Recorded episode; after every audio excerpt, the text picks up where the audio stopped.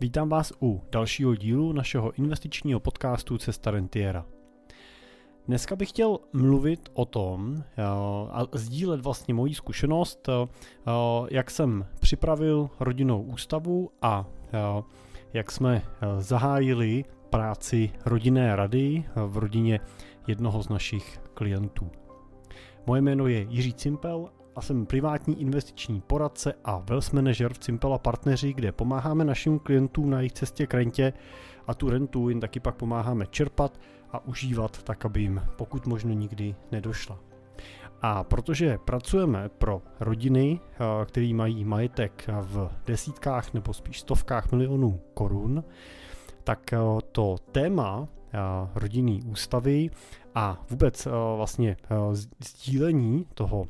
rodinného bohatství k naší práci prostě neodmyslitelně patří. A proč k ní vlastně to mezigenerační sdílení patří? No vlastně je to strašně jednoduchý. Když ten svůj majetek začínáte budovat, tak většinou máte na začátku v lepším případě nulu, v horším případě začínáte s nějakým mínusem, to znamená třeba musíte si na ten rozjezd toho vašeho života půjčit peníze, často je to nějaká hypotéka, někdy se musíme zadlužit kvůli třeba studiu, vzdělání a někdy třeba je to zase nějaký náš podnikatelský projekt, který prostě potřebuje nějaký peníze do začátku a tak třeba jdeme do toho rozjezdu s tím mínusem. Pak vlastně postupně to v průběhu života vlastně přichází ta báze, kdy se dostaneme na nulu, to znamená, kdy se nám podaří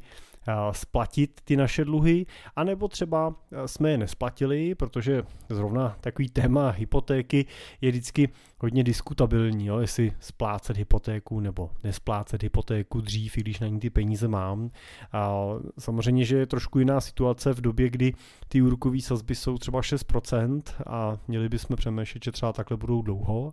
A, a jiná situace byla třeba před dvouma rokama, kdy ty úrokové sazby byly pod 2% a vypadalo to, že tak budou dlouho.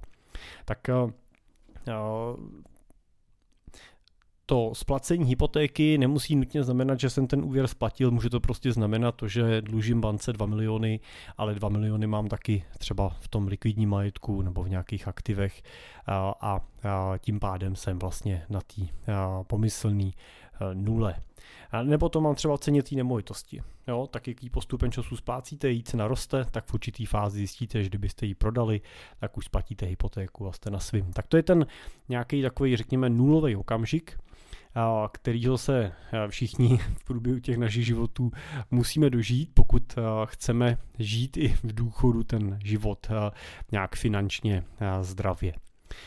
No a pak přichází ta zajímavá část pohledu toho kapitálového majetku, ta zajímavá část života. Tenhle okamžik toho přelomu do té nuly, tak nachází ve většině případů přichází někde mezi 30 až 40 eh, lety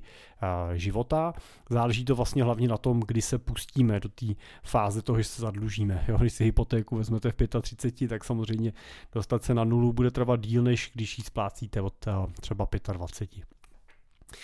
Tak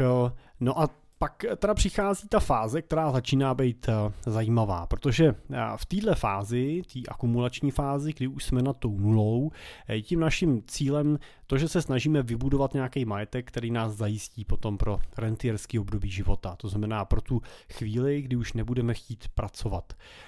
Pro někoho, kdo ten kapitál nemá tak velký, tak to bude otázka třeba důchodového věku a řekne si, že bude mít nějaký peníze od státu a doplní si to nějakýma svýma úsporama a dohromady mu to dá měsíčně tolik, aby vlastně nestrádal a aby třeba na tom byl minimálně stejně jako v té době, kdy pracoval, jenom s tím rozdílem, že už nemusí chodit do té práce a má teda víc času pro sebe. No a pro někoho, kdo uh, má, uh, a teď já nevím, uh, si mám říct, že má víc štěstí nebo víc nějakého fištronu, nebo prostě se líp učil, nebo měl větší odvahu v nějakém podnikání, tak prostě je za ním ten majetek větší, no tak samozřejmě většinou přemýšlíme nad tím, že by nám ta velikost toho majetku měla ten život nějakým způsobem usnadnit. Logicky můžeme si říct, proč pracovat 10 hodin denně a níst nějaký rizika, proto abych mohl odejít do toho důchodu v 65 letech stejně jako někdo, kdo třeba celý život pracuje jako zaměstnanec a odkládá si jenom nějakou malou část výplaty. Takže většinou je ta snaha od toho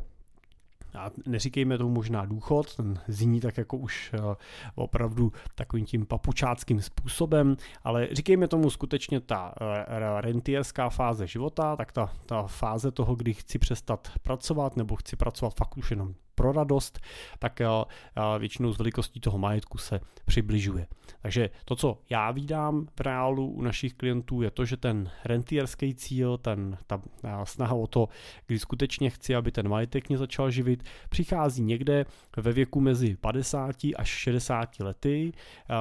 Moje taková zkušenost je, že když je to k těm 50, nebo čím blíž je to k těm 50, tím víc toho prostoru na to si to užít máte a samozřejmě tím víc vám tahle fáze může ten život ještě změnit a dramaticky obohatit. To je samozřejmě čím díl v ní jste, tím víc se v ní vyžijete, tím více pro vás stane tím standardem toho života. Ta předchozí budovatelská báze se stane takovou vzpomínkou a vy máte šanci vlastně začít budovat úplně nové věci vlastně a hrávat úplně nový výzvy v tom vašem životě. Není to jenom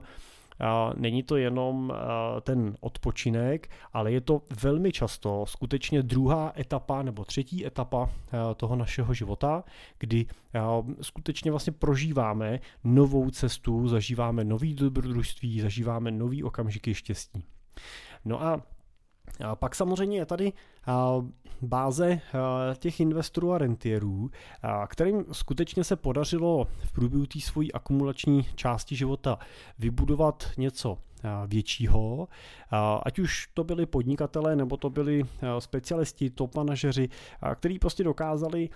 generovat ty příjmy extrémně vysoký a nebo k ním získávat extrémně vysoký, vysoký nějaký příplatky, bonusy, benefity, opční programy a nebo vlastně završili tu svoji kariéru potom nějakým exitem toho svého podnikání a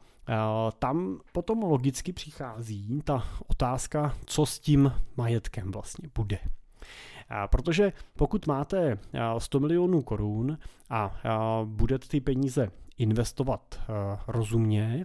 tak například v cených papírech jsme schopni v těch našich portfolích pracovat s tím, že i když budeme velmi dobře diverzifikovaní na globální úrovni, budeme kupovat ty nejkvalitnější společnosti a budeme chtít, aby to portfolio mělo růstovou tendenci, to znamená, aby vydělávalo atraktivní úrok nad inflaci průměru. Teď nebereme teda tu letošní, no, to znamená nad, nebo loňskou letošní, na těch 15% opravdu teď ty poslední dva roky ty portfolia nenesly, eh, ale v dlouhodobém průměru si s ní ty ceny papíry určitě poradí. Jo, je to určitě něco, co v čase a oni zase potom doženou a pak ji zase předeženou. Eh, tak eh, v takovém případě vlastně můžete kalkulovat třeba s tím, že to portfolio je schopný bez větších problémů generovat 2, 2,5% ročně, třeba jenom na dividendách nebo na kuponech. To znamená, že pokud máte 100 milionů, tak eh, aniž byste v průběhu času museli cokoliv odprodávat, tak eh, ta vaše investice je schopná přinést kolem 2,5 milionů ročně, jenom na tom, co vám vlastně vyplatí eh, v těch průběžných příjmech. To znamená v tom, co třeba ty společnosti, ty akcie, které máte, vyplatí na dividendě, dluhopisy vyplatí kupony, nějaký třeba nemovitostní akcie vyplatí zase dividendy a tak dále. Samozřejmě, že tenhle výnos se dá navyšovat, eh, pokud se portfolio koncentruje, pokud se hledají a specializuje se to portfolio na ty dividendové výnosy, tak se dá samozřejmě dosahovat i vyšších výnosů, ale i to standardizované portfolio tenhle výnos je schopný níst. No a vy pak samozřejmě můžete uvažovat nad tím, kolik celkem potřebujete. Jo, 2,5 milionu je 2,5%. Pokud eh, to portfolio máte investovaný rozumně, tak eh, vám dokáže i přes výplatu té dividendy eh, v průměru růst o dalších a teď řekněme 5 až 10% ročně, záleží to na tom, jak dynamický v tom portfoliu jste. Takže pokud budeme brát nějaký průměr 7%, tak vy z těch 7% si můžete bez potíží dalších třeba 1,5-2% vybrat. Takže se můžete dostat s tou rentou někam na úroveň kolem 4 4,5%, 3, řekněme 3,5 až 4,5% ročně celkem bezpečně a tuhle rentu můžete utratit. To znamená 4,5 milionu ročně můžete vzít a utratit a přesto vám ten majetek naroste o přibližně dalších 5%. To znamená ze 100 milionů to bude 5 milionů. Díky čemuž teda příští rok můžete zase vybrat o trochu víc, no ale zase vám tam o trochu víc zůstane. A tohle se děje rok za rokem. Pozor, rok za, za rokem se to samozřejmě děje v tom matematickém uh, ideálu, jo, v tom průměrném výnosu. Uh, samozřejmě, že u kapitálových trhů a cených papírů je ta realita mnohem jako zajímavější, dynamičtější a taková kolísavější. To znamená, budou roky, eh, kdy to nebude z těch 100 milionů eh, plus 5 milionů, ale bude to třeba minus 10 milionů, ale pak zase budou roky, kdy to bude třeba plus 20 milionů. Jo, takže eh, ta kolísavost samozřejmě cenými papírama přirozeně přichází, ale v tom dlouhodobém průměru, to, to je to, co vás zajímá, tak skutečně to portfolio potom plní tuhle úlohu, takže vy skutečně jste schopný si sahat na, řekněme, 4 miliony ročně a plus další třeba dalších 5 milionů vlastně realizovat na tom růstu toho portfolia. Tak a to vytváří zajímavý problém a to je to, že vlastně vy rychle pochopíte, že vám ty peníze nedojdou. Rychle pochopíte, že ten majetek prostě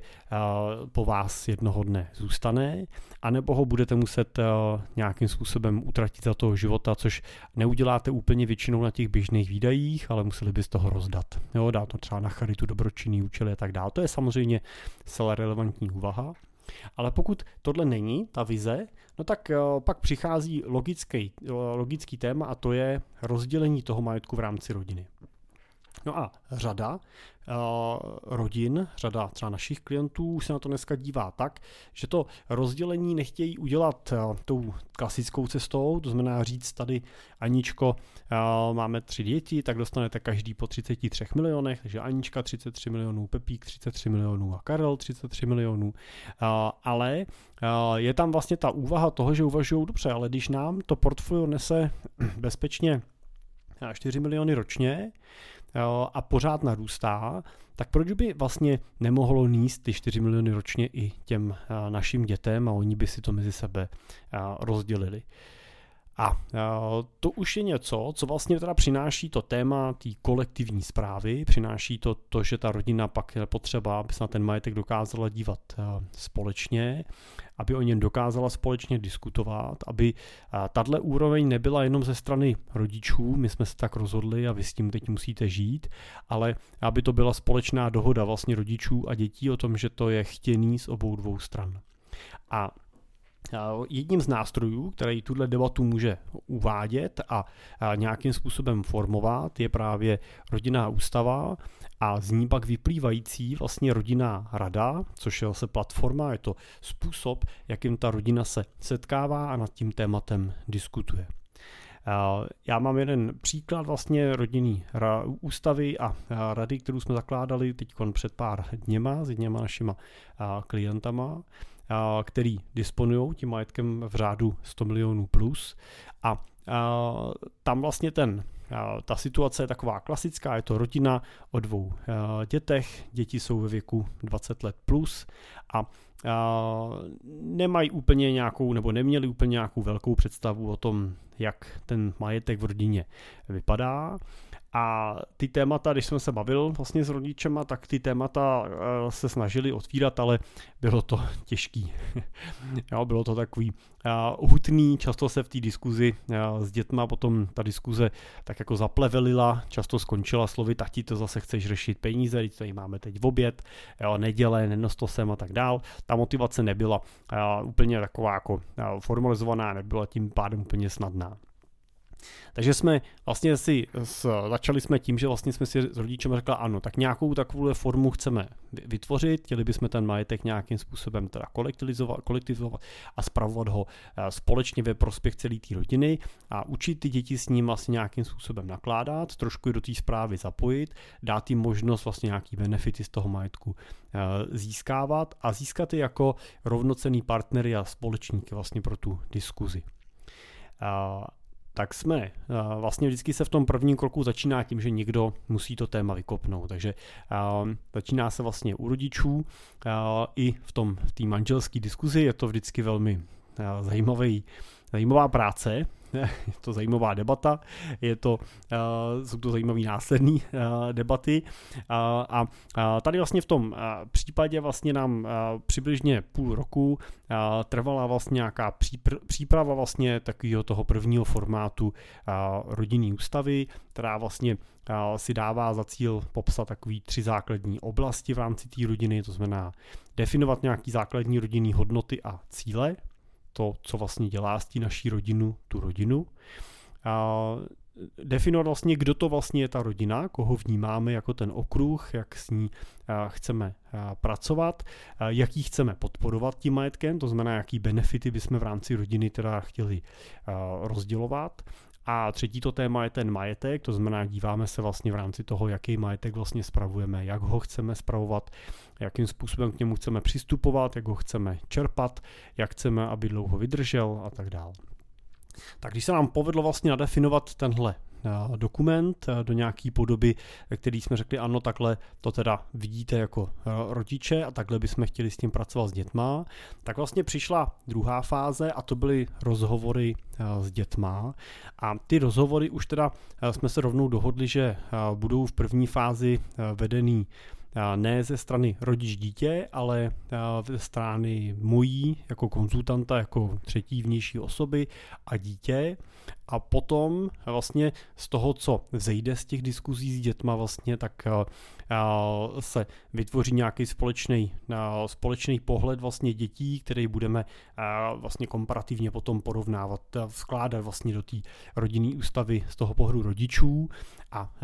na, bude následovat nějaký společný setkání, kde budeme diskutovat ty věci detailnější. Tak, rozhovory s dětma proběhly. Já mám už za sebou těchto rozhovorů v těch našich projektech velké množství s různýma rodinama, s dětma z různým věku, v různých řekněme, situacích, v různých takových vztahových třeba i disproporcí v rámci rodiny a Tohle byla teda velmi harmonická uh, rodina a uh, stejně vlastně uh, hrozně zajímavý, jaký témata v těchto těch rozhovorech vyplavou a co vlastně se díky těm rozhovorům i ty rodiče mají šanci dozvědět a co mají ty děti šanci těm rodičům vlastně takhle zprostředkovaně říct. A tady skutečně jsme otvírali zajímavý témata, nebo děti komunikovali zajímavý vlastně témata kolem například věcí spojenýma s s bydlením a s tím, jak oni dneska vnímají podporu nebo nepodporu rodičů eh, v této eh, oblasti. Bylo to zajímavé, protože rodiče měli pocit, že eh, poskytují maximální podporu a děti zase vnímali, že něco není úplně jako vykomunikováno a řečeno a že by vlastně ta podpora mohla vypadat trošičku jiným způsobem. Zajímavý určitě bylo téma třeba kolem nákladů spojených se svatbama, protože ty byly aktuální celkem jako téma v rodině. A ta diskuze bylo vidět, že vlastně není úplně dokončená v rámci rodiny, není úplně vedená, bylo to takový, někdo řekl, neschodli se, tak už se o tom nemluvilo a zůstalo to tam vlastně vyse, takže to bylo jako takový další živý téma a pak bylo velmi zajímavý téma samozřejmě potom dětí, vnoučat a nějakého pohledu těch dětí na tu situaci a rodičů na tu situaci a kolem toho rodiče by chtěli a děti ještě nechtějí a tak dále. Takže Vyplynulo z té diskuze s dětma vlastně eh, jako zajímavá struktura. Eh, důležitý bylo, že třeba v základních věcech, v základních hodnotách, v tom základním pohledu na benefity se vlastně rodiče i eh, děti shodovali, ale ty ty niance, ty maličkosti, bylo něco, co možná víc než pro rodinnou ústavu bylo důležitý, protože jsme tohle téma otevřeli a oni ho v rámci rodiny najednou mohli konstruktivně vyřešit. Mohli si vlastně říct, a já jsem teda nevěděl, že ten tvůj pohled je takovej a my vlastně nemáme s takovým pohledem problém, tak pojďme si říct, jak to teda nastavíme a vlastně už do toho, do toho osobního setkání celé rodiny byly tyhle potenciální takový jako konfliktní body vykomunikovaný, vyřešený a, a dokonce v některých případech už jako zrealizovaný nebo nějaké věci byly zaplacený a tak dále. Takže to je rozhovor s dětma. A, a vlastně potom takovým zlatým hřebem teda výsledným je to, že vlastně jsme realizovali společný rodinný setkání, který byl to takový celodenní program, v rámci kterého vlastně jsme společně vlastně prošli ten návrh rodinné ústavy, do kterého už byly v tom v té prvotní struktuře vlastně zapracovaný i ty témata, se kterými děti vlastně přišly vytvořili jsme vlastně na těch jednotlivých tématech eh, schodů, to znamená doupravili se, doladili se tak, aby odpovídali skutečně představě všech těch členů rodiny, nejenom jednostranně ze strany třeba rodičů. A otevřeli, otevřeli jsme vlastně řadu zajímavých, uh, zajímavých diskuzí, uh, které vlastně v průběhu té přípravy vyplynuly. Zase se nám třeba vrátili téma dětí a nějaký třeba jako pocitu dětí vlastně z pohledu tlaku třeba jo, na to, že by teda měli mít jako v děti a že by rodiče chtěli vnoučata a, a že by jich chtěli hodně a tak dále. Takže hodně jsme diskutovali nad tím, jak vlastně ty benefity nastavit tak, aby to nebylo manipulativní. Uh, mluvili jsme o, o věcech, jako je motivace a děti sami vlastně otvírali tu debatu, vlastně otvírali jsme ty otázky související s tím, jak se budu cítit, když budu mít nárok na nějaký benefit, jak to nastavit, aby takový benefit mi nebral vlastně moji osobní motivaci k tomu, abych vydělával peníze, jak třeba svoje peníze, které vydělám soukromně vlastně vkládat do toho společného majetku a co by mi to přineslo, kdybych ten majetek vlastně sám jako třeba dítě takhle rozvíjel. A velmi takovým zajímavým tématem bylo vlastně i sdílení jednoho vlastně z dětí ohledně i jeho vlastně současného pocitu, jestli podporou, kterou od rodičů třeba teď dostává, když ještě studuje, tak jestli vlastně touhle podporou a tím, že ne, nemusí pracovat tolik, on teda pracuje, ale nepracuje vlastně v takovém tempu, jak ten by mohl, jestli Eh, je to vlastně v pořádku, jak se na to vlastně rodiče dívají a měli prostor vlastně si eh, rodiče i on vlastně říct vlastně ty vzájemné hlediska. Rodiče to teda na to reagovali tím, že je to v pořádku, protože vlastně vidí, že se účastní aktivně vlastně třeba v nějakých studentských organizacích a dalších eh, věcech, který si myslí, že ho rozvíjí a že jsou pro něj ku prospěchu a proto jsou rádi, že ho podporovat můžou. Takže bylo to zajímavý ze všech stran, tohle, ta, ta debata je vždycky zajímavá. Je, je vždycky prostě, myslím si, že pro všechny strany dobrý, když si můžete ty věci říct. No a Výsledkem teda bylo skutečně to, že jsme tu ústavu sformovali, udělali jsme si trošičku takový investiční briefing, aby jsme si řekli vlastně, jaký bude další vývoj ohledně zprávy toho investičního majetku. V rámci vlastně už teda ustanovený rodinný rady jsme zvolili předsedu rady, domluvili jsme se i v rámci rodiny, kdo by mohl zodpovídat za některé témata, například třeba eh, témata třeba preventivní zdravotní péče. Eh, samozřejmě, když máte děti, tak někteří jsou aktivní třeba v těch alternativních investicích, jak jsme tam volili třeba pro téma kryptoměn, kdo by se tomu chtěl věnovat a nemovitosti a tak dále. Takže se rozdělili některé role, zatím spíš řekněme potenciálně pro další jako diskuzi, než by jako fakticky museli vzniknout nějaký konkrétní činnosti, ale je důležité otvírat ty dveře. No a, a vznikla vlastně nějaká další pravidelná agenda, vzniknul vlastně plán kroků, který bude potřeba udělat, který v tomto případě souvisí vlastně s nějakým technickým strukturováním toho majetku, s vytvořením vlastně nějakého fondu nebo nadace, do kterého by se ten majetek postupně vkládal, jmenování správce, vytvoření vlastně potom nějakých reportingových systémů, jak aby ta rodinná rada měla možnost vlastně nějak ten majetek dohlížet a tak dále. A to je vlastně celý. Bylo to, eh, ten, ten začátek je vlastně vždycky hlavně o tom mít tu odvahu vykopnout vlastně ty témata, eh, vytvořit nějakou základní schodu a, eh, a, a z toho vlastně vytvořit nějaký far plán prostě dalších kroků, na základě kterých můžeme stavět a, a budovat ty témata. Moje zkušenost je taková, že vlastně řada těch klientů má tendenci s tím začít sama, což je úplně v pořádku a ta domácí práce tam určitě musí být, tu prostě za vás nikdo neudělá, jo, tu základní úvahu toho, jaký jsou vaše principy, hodnoty, tak byste měli výst v tom, nejúžším kruhu většinou manžel, manželka, nebo manžel a pak vlastně k tomu přizvat tu manželku, záží, jak máte doma tu, to, to prostředí vlastně pro tuhle diskuzi. A ale pak pomáhá, když do té diskuse vstupuje nějaká nezávislá osoba, která vlastně jí dává prostor trošku pro nějakou formalizaci,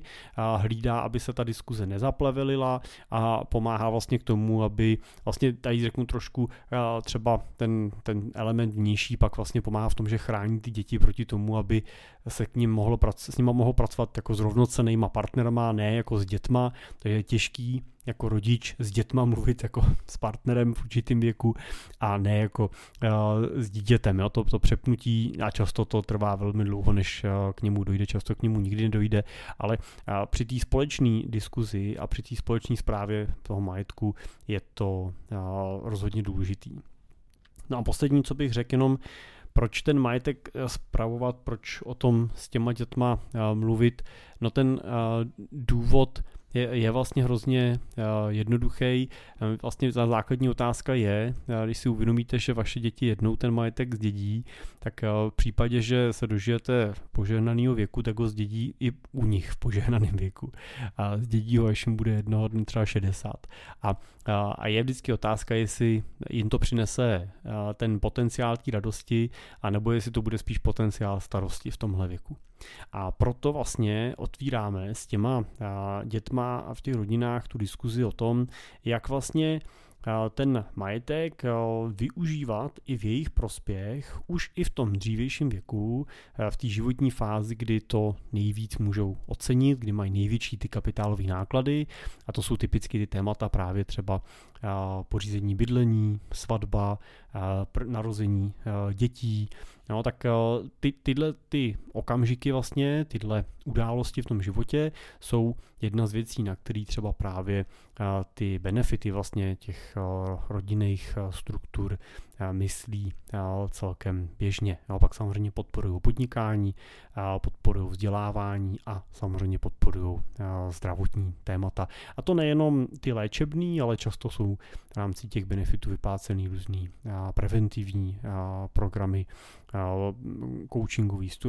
služby, psychologické služby, sportovní nějaké aktivity a tak dále. Tak tak to asi, asi tak jenom jsem chtěl sdílet moji takovou aktuální uh, zkušenost uh, z tématu uh, vlastně přípravy rodinný ústavy a práci vlastně třeba rodinný, rodinný rady. My pak v těch rodinných radách často zůstáváme, takže se jedná vlastně o naše klienty, tyhle služby poskytujeme pro uh, naše klienty, uh, takže vlastně v rámci těch, uh, v rámci těch rodinných rad vlastně často